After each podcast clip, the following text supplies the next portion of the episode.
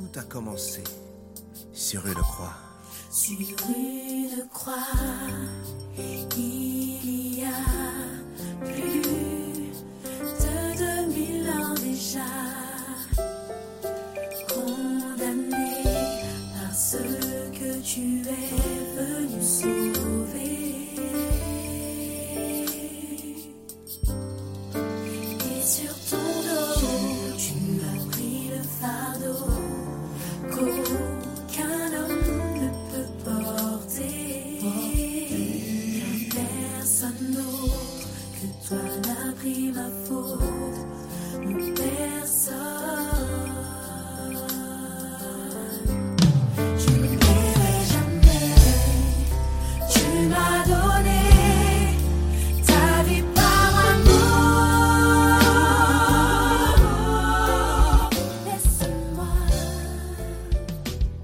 tous, j'espère que tout le monde va bien.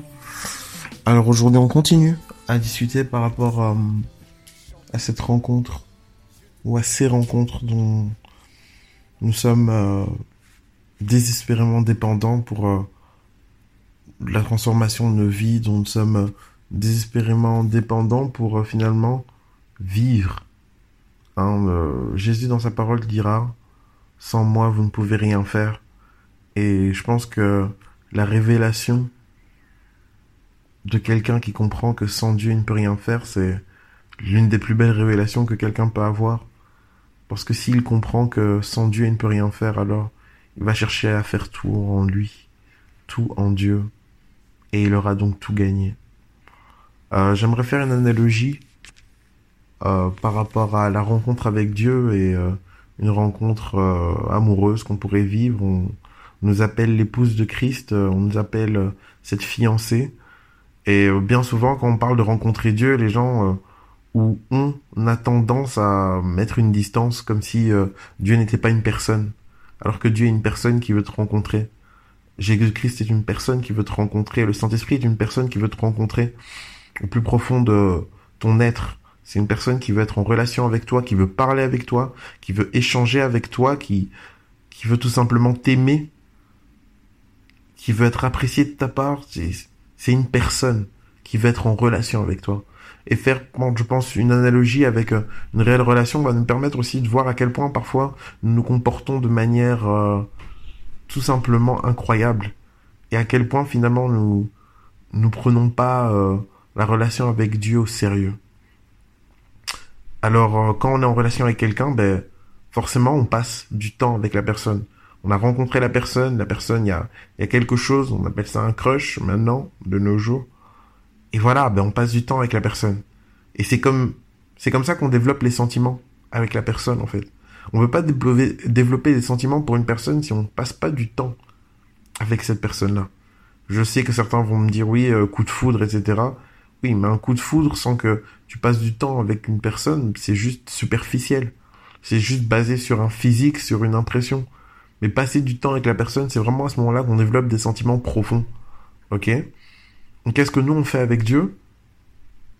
On se connecte à sa présence, et encore je mets à sa présence entre guillemets, que lorsqu'on arrive le dimanche.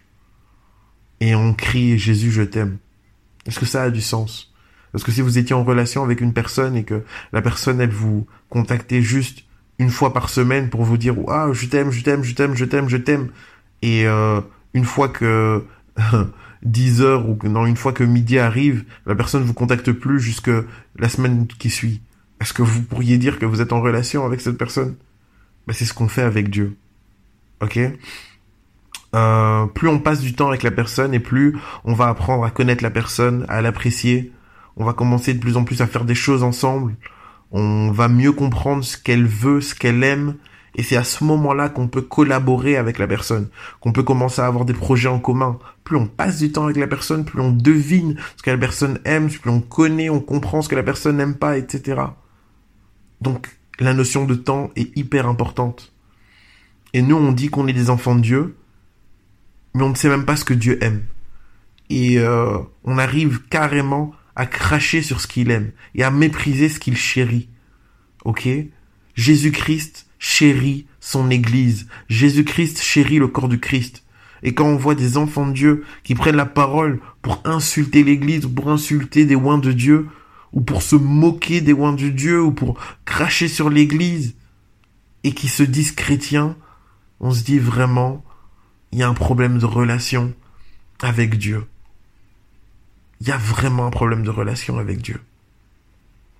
Quand on est en relation avec quelqu'un, ben, si on veut connaître une personne, ben, on doit faire des choix.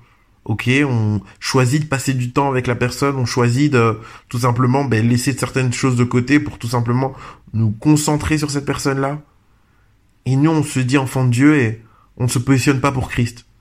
Et on pense que la, la, notre relation avec Dieu, elle va évoluer sans qu'on fasse des choix, sans qu'on fasse des sacrifices, sans que finalement on choisisse Dieu par rapport ou euh, plus Dieu que d'autres choses en fait. Nous on pense que voilà c'est une relation où on n'a pas besoin de mettre des efforts, où on n'a pas besoin de d'y consacrer du temps, ou une relation sans choix. Ça n'existe pas. Si vous êtes en relation avec quelqu'un et que la personne ne fait pas le choix de tout simplement choisir de passer du temps avec vous, choisir de vous connaître, choisir de investir du temps avec vous, ben, vous allez le sentir directement. Et vous allez même sentir que vous allez être méprisé et généralement, ce type de relation ne dure pas longtemps. Ok, généralement, quand on aime une personne, ben, on va chercher à savoir plus sur cette personne. On va chercher à lui poser des questions, on va chercher à connaître son histoire, on voudra tout savoir d'elle. Pourquoi? Parce que cette personne vous intéresse. Et plus cette personne se révèle à vous, ben plus vous commencez à voir votre vie avec cette personne, plus vous commencez à faire des connexions, ça vous intéresse parce que vous aimez cette personne. Nous, on a la parole de Dieu et elle reste dans nos armoires. Mais on ose dire à Dieu, oh Seigneur, fais-moi vivre des grandes choses, alors qu'on s'intéresse même pas à lui alors qu'on s'intéresse même pas à, l'histoire qu'il nous a révélée, alors qu'on s'intéresse même pas à son ambition pour le monde, à son ambition pour nos vies. On s'intéresse même pas à son projet pour nos vies. Mais on ose dire, oh Seigneur, fais-moi vivre des grandes choses. Et on ose dire, ouais, je suis un enfant de Dieu, je suis chrétien. Lorsqu'on est en relation avec une personne, et que cette relation, on trouve qu'elle est précieuse pour nous, ben on la protège. On va pas en parler à n'importe qui, on va pas faire n'importe quoi, on va pas exposer notre relation. On va pas on va pas permettre même à des membres de nos familles de parler mal de l'élu de nos cœurs. On le permettra pas. Parce que cette relation est profonde pour nous, elle est importante. Et si des personnes de notre entourage émettent des doutes sur notre relation ou sur euh, l'élu de notre cœur, ben on va le confronter. On va pas pouvoir accepter ce que les personnes vont dire comme ça pour argent comptant. Non, on va devoir parler avec cette personne parce qu'on l'aime. Et on voudra que cette personne nous explique ce qui se passe et pourquoi certaines personnes ont des soupçons sur elle. Et lorsque le monde dit n'importe quoi sur Dieu, on les écoute. Pire, parfois on participe à leur moquerie. Et lorsque ce monde dit des mensonges qui pourraient troubler notre foi, on ne cherche même pas à aller consulter Dieu pour qu'il nous éclaire sur ces incompréhensions. On le nie et on va de plus en plus profondément dans ces théories mondaines plutôt que chercher à ce qui nous explique ce qu'on n'a pas compris. C'est une attitude de mépris total. Parce que lui, il est là, il ouvre les bras et il te dit, ok, mon fils, si, ma fille, si tu comprends pas quelque chose, viens à moi et je vais, je vais t'expliquer. Il est écrit dans la parole de Dieu, venez à moi, vous tous qui avez, qui avez soif, qui êtes fatigués et chargés, je vous donnerai du repos. Et nous, on le nie, on le méprise. On préfère écouter les mensonges de l'ennemi, les mensonges du monde, plutôt que tout simplement, tout simplement revenir à lui et lui dire Seigneur, je comprends pas. On le méprise. Alors dans Jean 14, 23, on nous dit Jésus lui répondit Si quelqu'un m'aime, il gardera ma parole, et mon Père l'aimera. Nous viendrons à lui, et nous ferons notre demeure chez lui.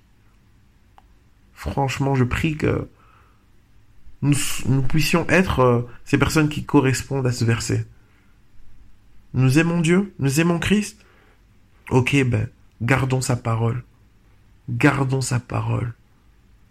Chérissons sa parole. Chérissons sa présence. Cherchons sa face et on sait tout ce qui dans nous, tout ce qui dans notre entourage, tout ce qui dans nos raisonnements nous empêche de grandir avec lui, que nous soyons violents avec notre chair. Et que nous supplions, le Seigneur, de venir nous briser, venir changer nos cœurs, afin que nous soyons toujours en contact avec lui.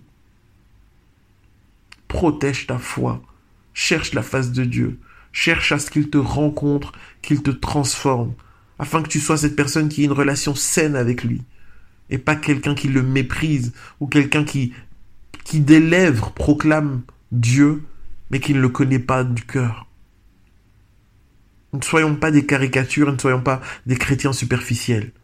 Rencontrons Jésus-Christ. Rencontrons Dieu. Passe une excellente journée en Jésus. Bye.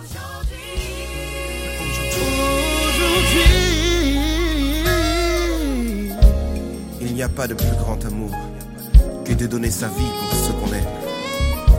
Alors puisque tu m'as donné ta vie, je vivrai pour toi, Seigneur. Je te donne. Je te donne,